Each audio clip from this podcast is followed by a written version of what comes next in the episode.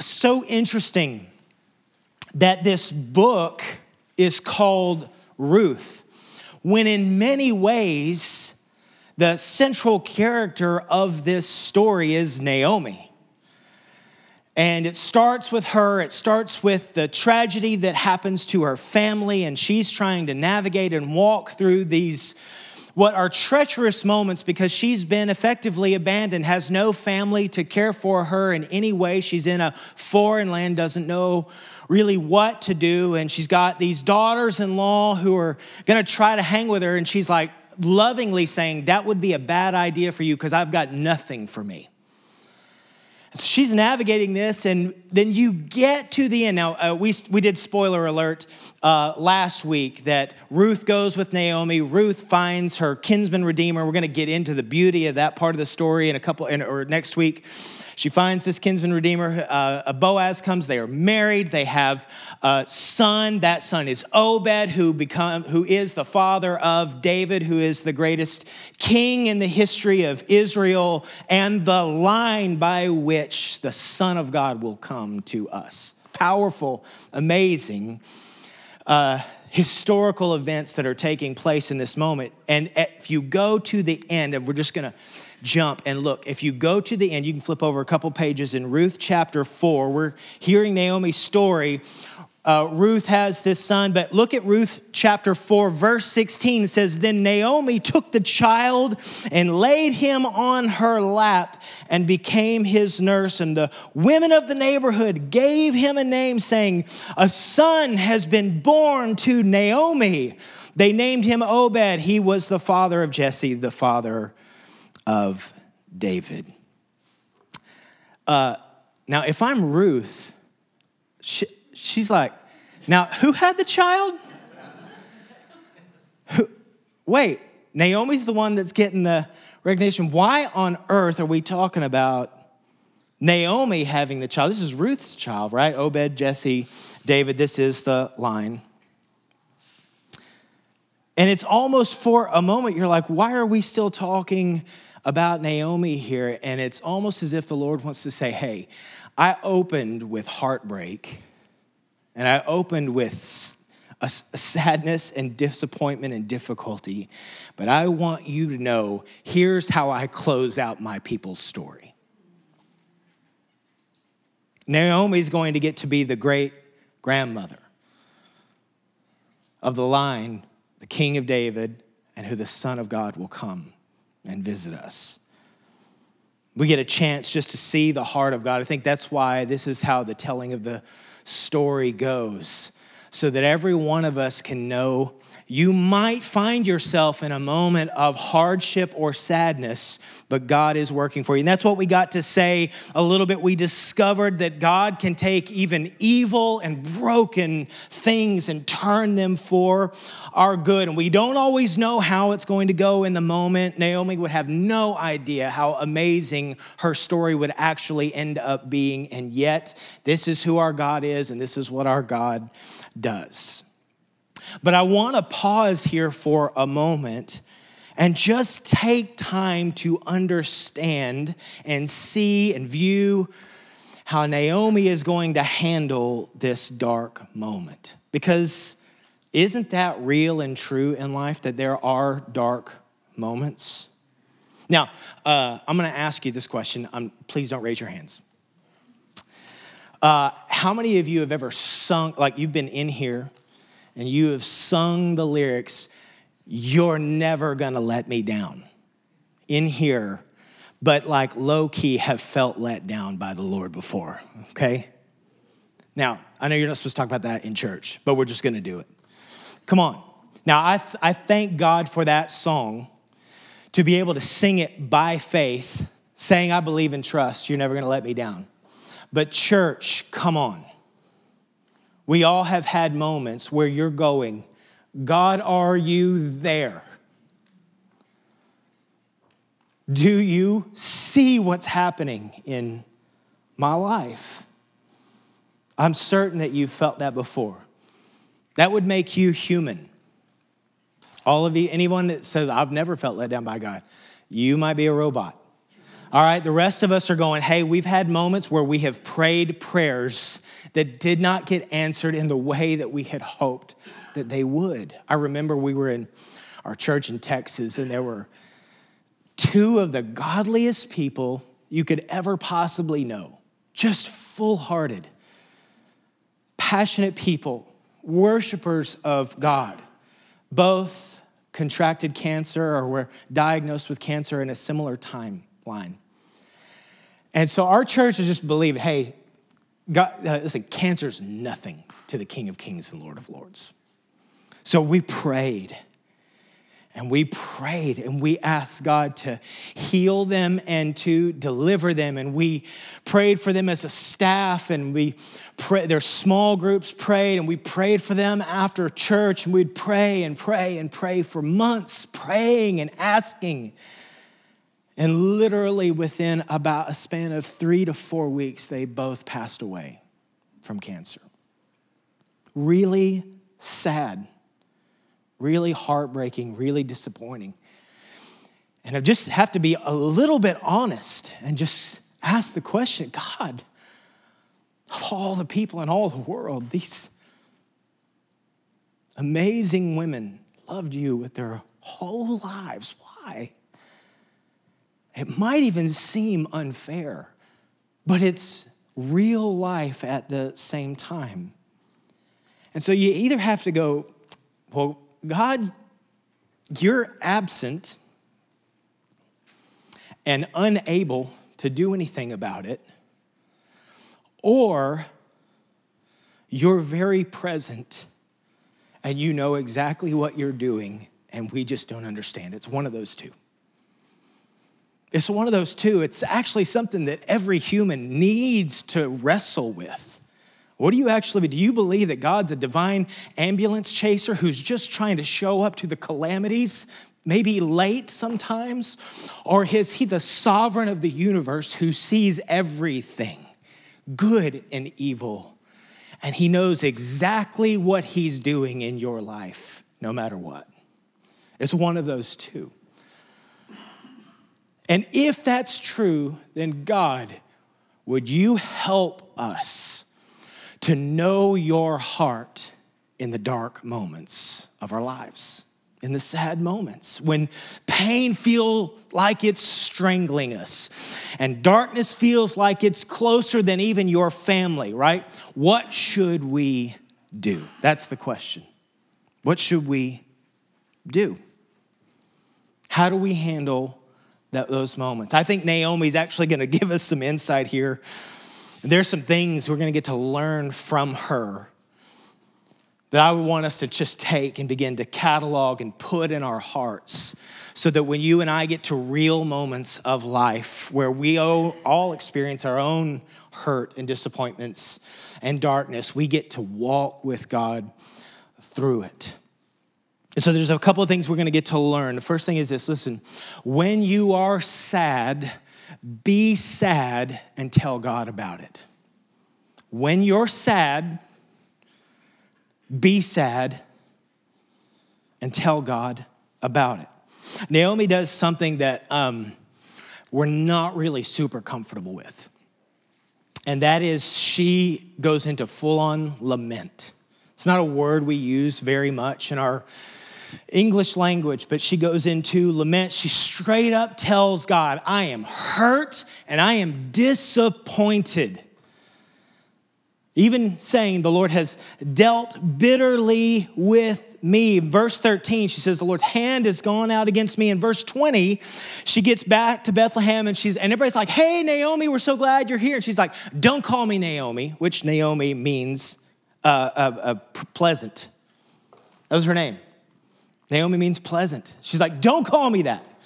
Call me Mara, which means bitter. It's hurt. Call me bitter. That's what she's effectively saying because the Lord's dealt bitterly with me. Now, somebody came into church and you're like, Oh, hey, Peggy. And she's like, Don't call me Peggy. Call me angry, want to shoot something. You know, like, you know, you'd be like, uh, okay. All right. All right. You, you gone through some stuff, okay? All right. We might be like, do you need ministry? Like, what do we need to do here, right? It would just be like a little bit jarring. That's what's going, that's what the kind of thing that's going on in Naomi's soul in this moment. And we might in church think, hey, you need like you need to get some perspective.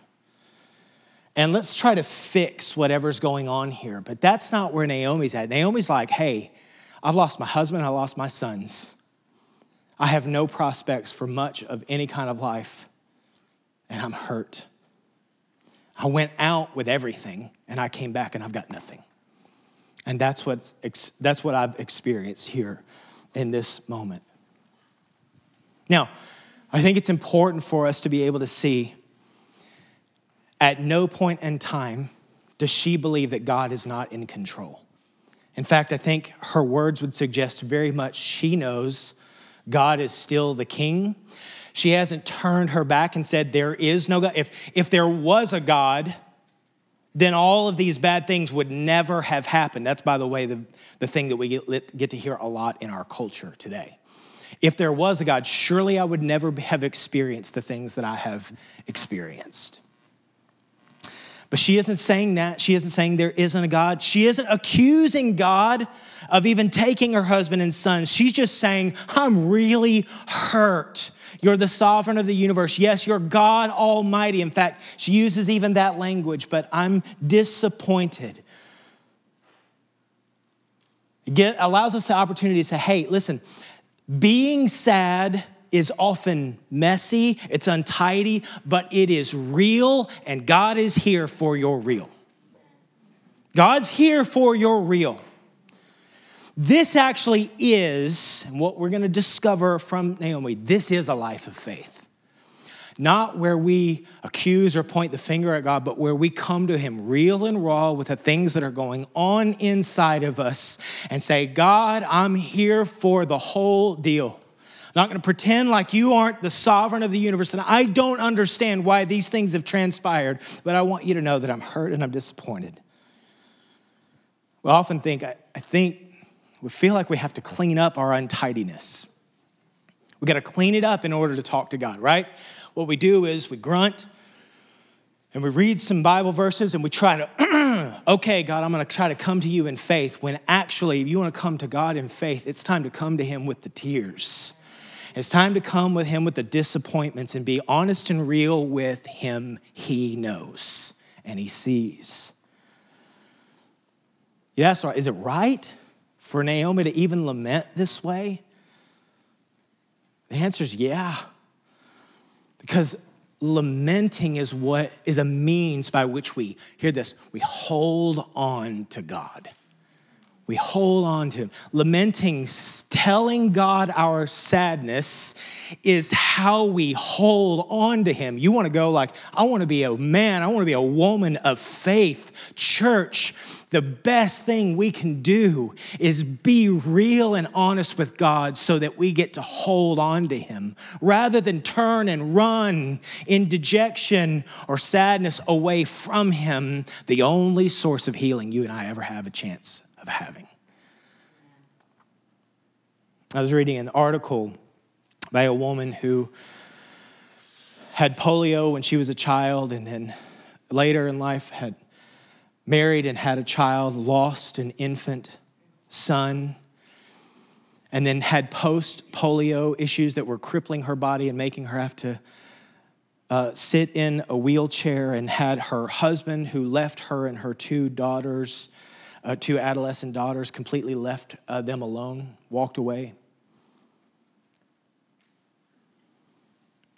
She wrote in an article, she says, Listen, lamenting keeps us engaged with God.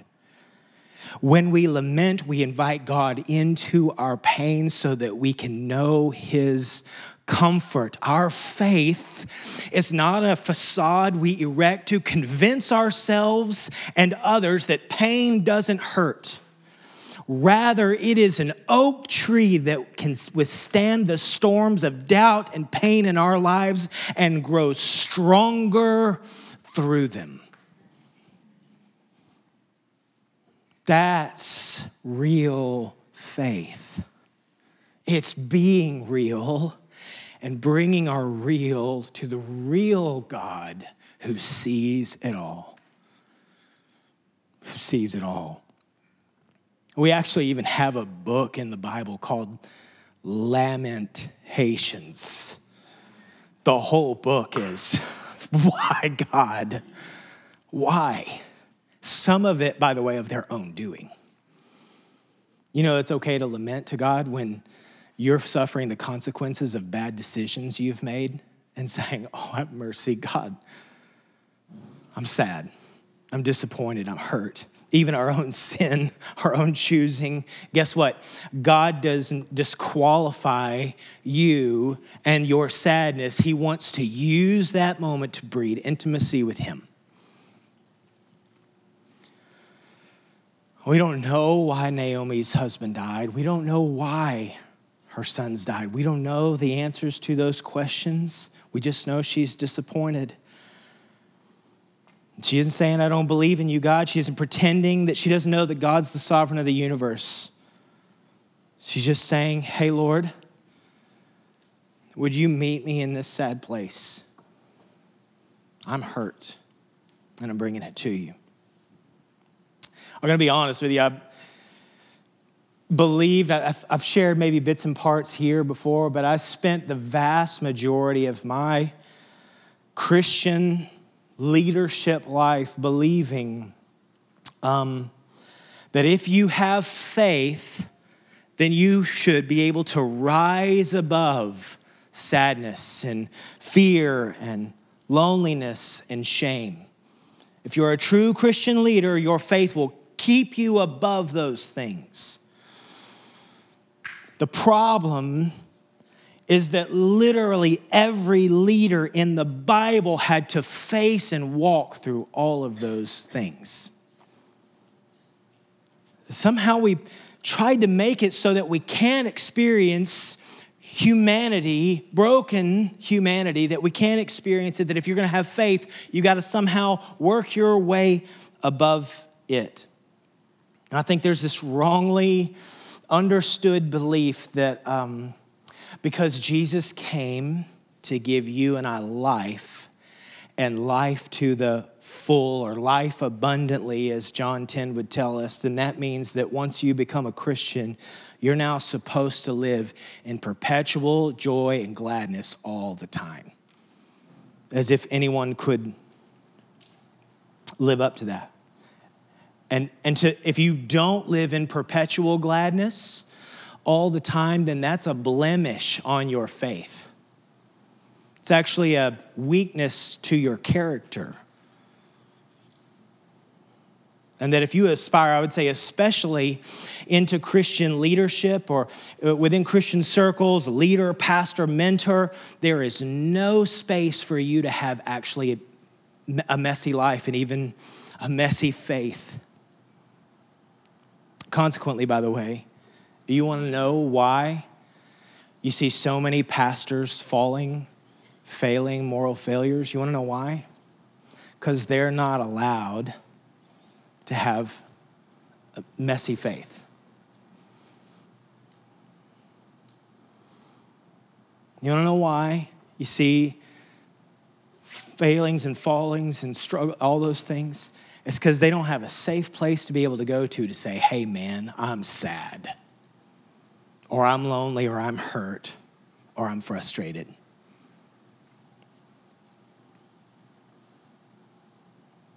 We're only kind of comfortable with our leaders having one emotion really happy, or maybe angry. Because, like a good hellfire and brimstone sermon, every once in a while, right? Key you up.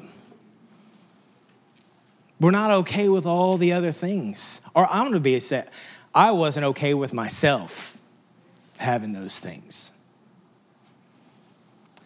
So I've just been like waking up to what's a real life of faith? Is it the ones where I have to say, have the things, but then I need to bury them so that I can present as a great person of faith? Or is it I can be in faith, come to the Lord and share with Him the full gamut, and share with loving, caring people like a church or like a wife and say, hey, this is what I'm experiencing, and we can lament and hold on to God by faith through the storm. I think I would just like to build a church family that could do that. That we could learn how to hold on to God through the storm and be real with Him. I think it what Jesus said I came to give you life and life to the full or life abundantly is not one where every second of the day we're always happy and it's always sunshine and butterflies. I think what he was saying is, I came to give you myself and myself to the full. Meaning, no matter what your day looks like, I'm here with you. I am life. That's actually what Jesus said. If you want to do the like mathematical equation, Jesus says, I am the way and the truth and the life. And then in another scripture, he says, I came to give you life and life to the full. What he's saying is, you know, if you do the x equals A, B, C, whatever. Sorry, I was bad at math. But you get, if you do that, it, I came to give you life. And what he's saying is life to the full, and I am that. I came to give you myself. That's what he's saying.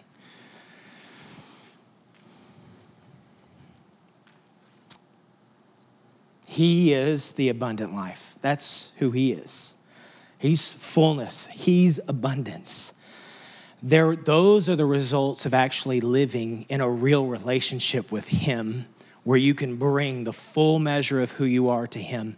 And He can come, and He's not afraid of your lament and your sadness because He knows exactly where you are, exactly what you're going through, and He knows exactly where He's taking you. He sees Ruth chapter 4. All right, you're going, I'm in Ruth chapter 1, and Jesus says, I know you're in Ruth 1. Tell me about it and bring it to me because I know where we're going. Ruth is 4 is where we're going. Do you believe me and trust me? So let's do sadness well coming to the one who's got fullness of life, right? Life of faith is not one that's devoid of sadness and real emotions. No, it's the one where Jesus is holding you and walking with you and talking with you and speaking to you through every ounce of it. One author says ultimately, living fully means more than happiness, comfort, or thrills Living fully, living fully means you have the capacity to experience true joy, yet you are equally capable of grieving deeply while holding on to hope. Full life means you can expect great things in the midst of great loss. Ruth chapter 1, Ruth chapter 4. Expect great things even as you walk through great loss. Jesus makes this crazy statement as he's turning the world upside down. Jesus preaches in Matthew chapter 5, turns the world upside down, Sermon on the Mount. And he says, Blessed are those who mourn, for they shall be comforted. Not, blessed are those who have so much faith they never have to mourn.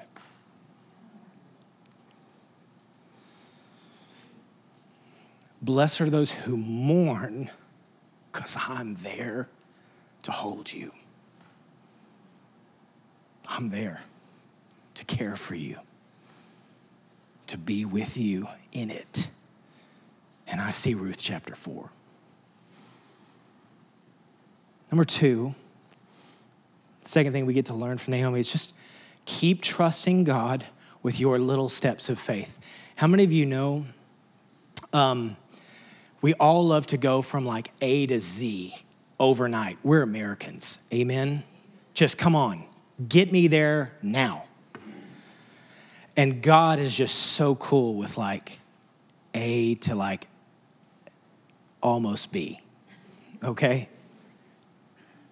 He's okay with that. He's okay with that journey.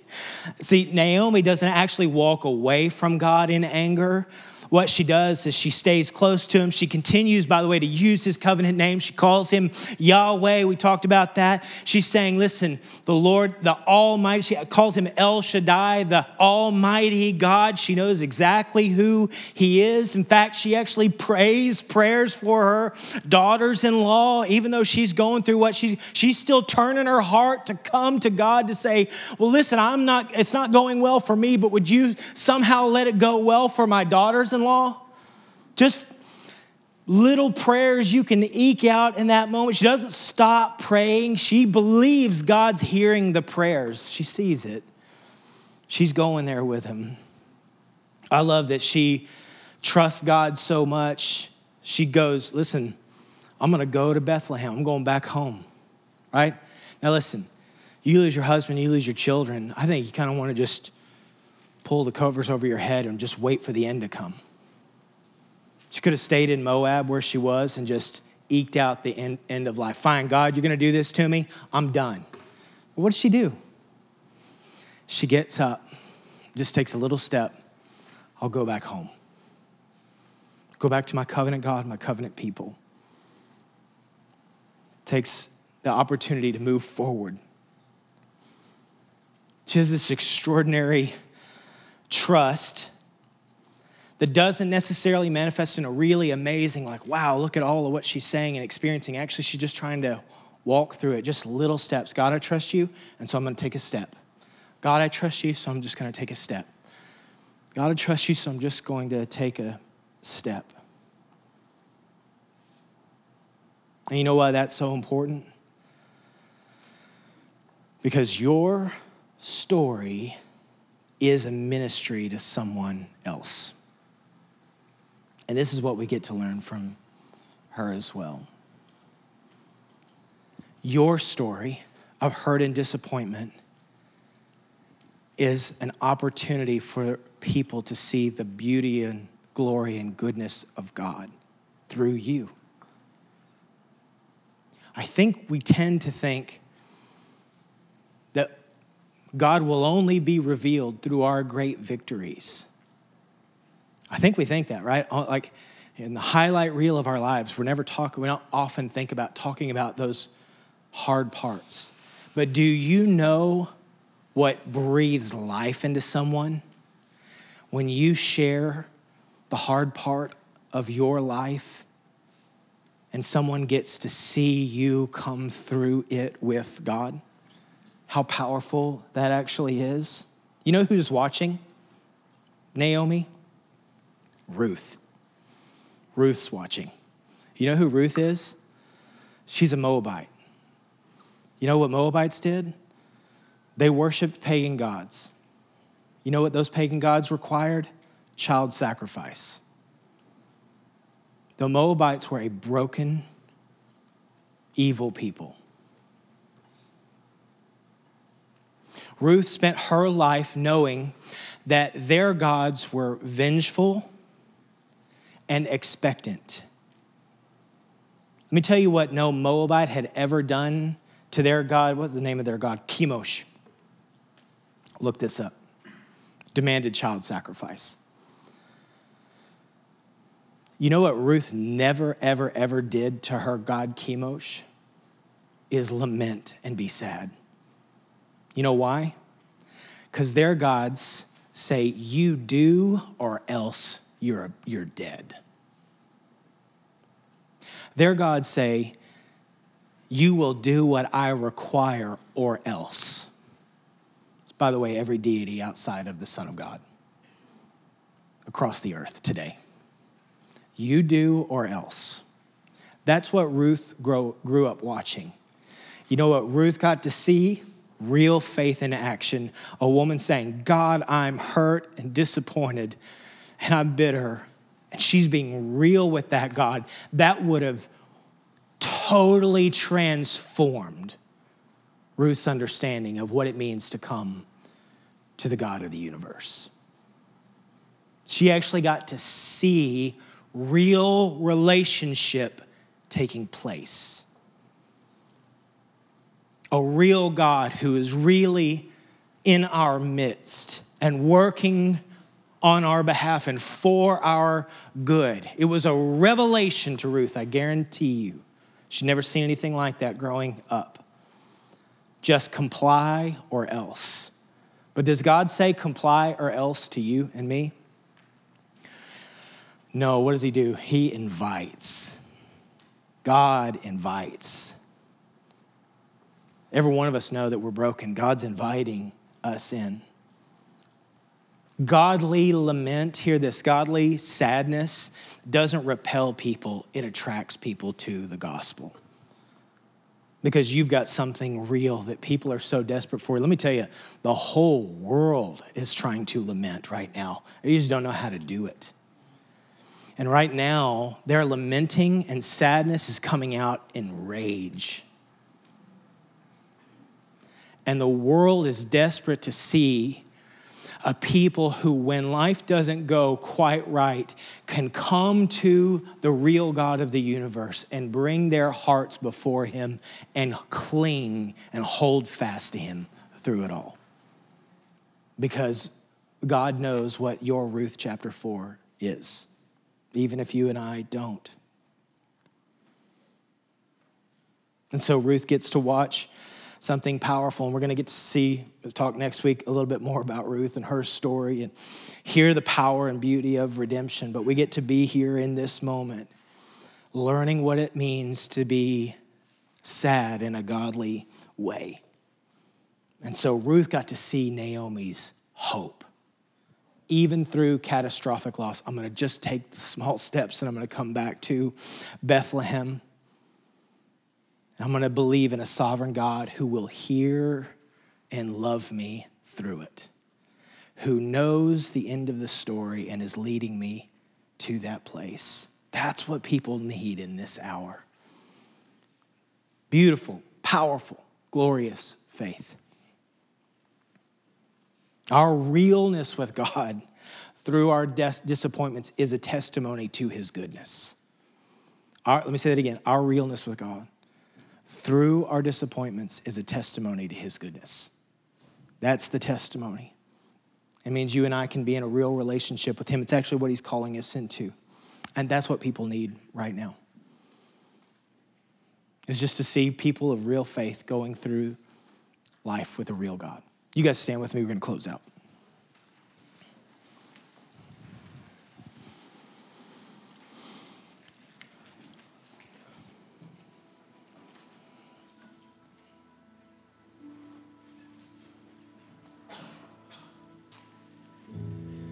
Father, we're just going to take these last couple of minutes to just come before you. We talk more about it, think more about it, but the safest, best thing we could possibly do is just be real and come to you right now. And so, would you just do this? Would you just take three minutes, three minutes, and clear your heart and mind of all the things you got going on?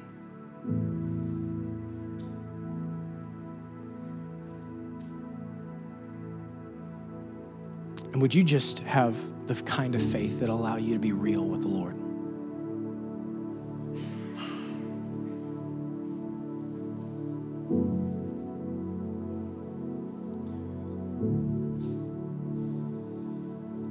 would you just, before the Lord, I'm not going to ask you to do it out loud. I'm not going to ask you to raise your hand or do any of those things. I just you before, before the Lord. Would you acknowledge or tell Him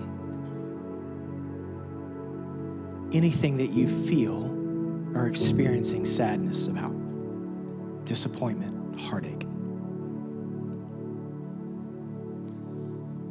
And as we do this, I recognize some of you have something, some really big things that you feel really hurt and sad over. There are some, you might just have something little. The grades didn't go the way that you wanted them to, or someone forgot anniversary or a special day for you little or big, would you just bring it and tell the Lord about it? I'm going to give you just a few seconds.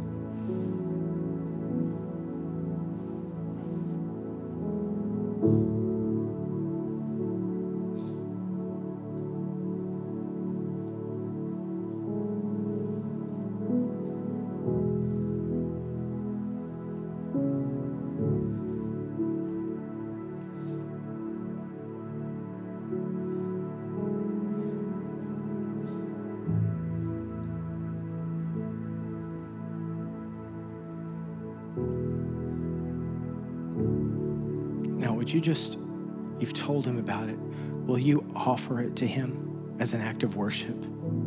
Here it is, God, I'm laying it before you. I'm laying it down. It's my offering to you.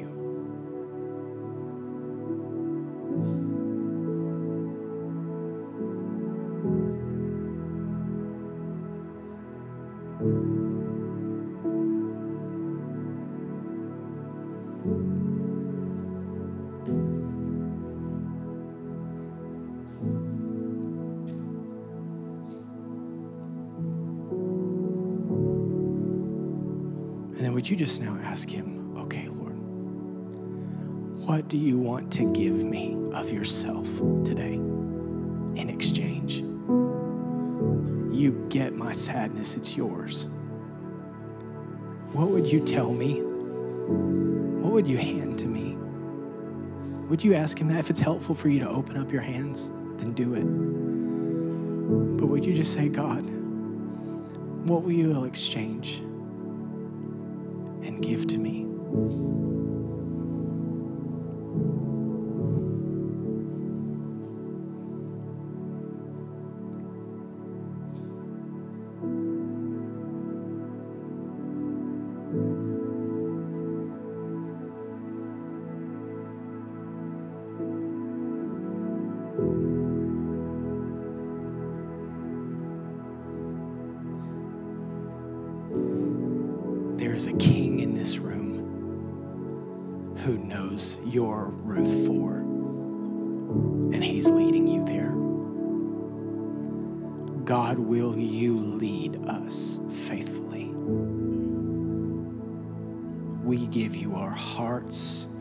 We give you our minds, we give you our souls, we give you our bodies. Every ounce of us, we trust you. Tell him by faith. Would you say it by faith? God, you get it all. You get my sadness, you get my gladness. I'm giving it all to you, and I'm receiving what you have to give to me.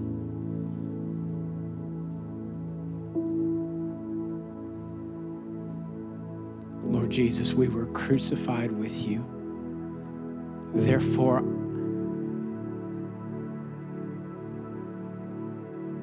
the life that we live, we now live by faith in you. It's no longer we who live, but you alive in us. Because you are faithful to love us and to give yourself for us. So we trust you today in a new way. Lead us by faith today. And would you give our hearts hope as we trust you more? We're going to have a couple of prayer partners that we'd love to pray with you this morning about anything going on in your world. I want to encourage you, if you got some stuff going on, let us pray. In fact, I think we should all be praying. So, there. If you don't come down, shame on you. No, I'm just kidding. We would never do that. We don't do that. Pray for each other. You got group members here, but if you're just going through some stuff, or honestly, if not going through stuff, you're just looking for a partner in prayer. That's what we're here to do. We're here to pray with each other. I'm going to pray a benediction as we go. May the Lord, Yahweh, God of the universe, bless you and keep you. The Lord make his face shine upon you and be gracious to you.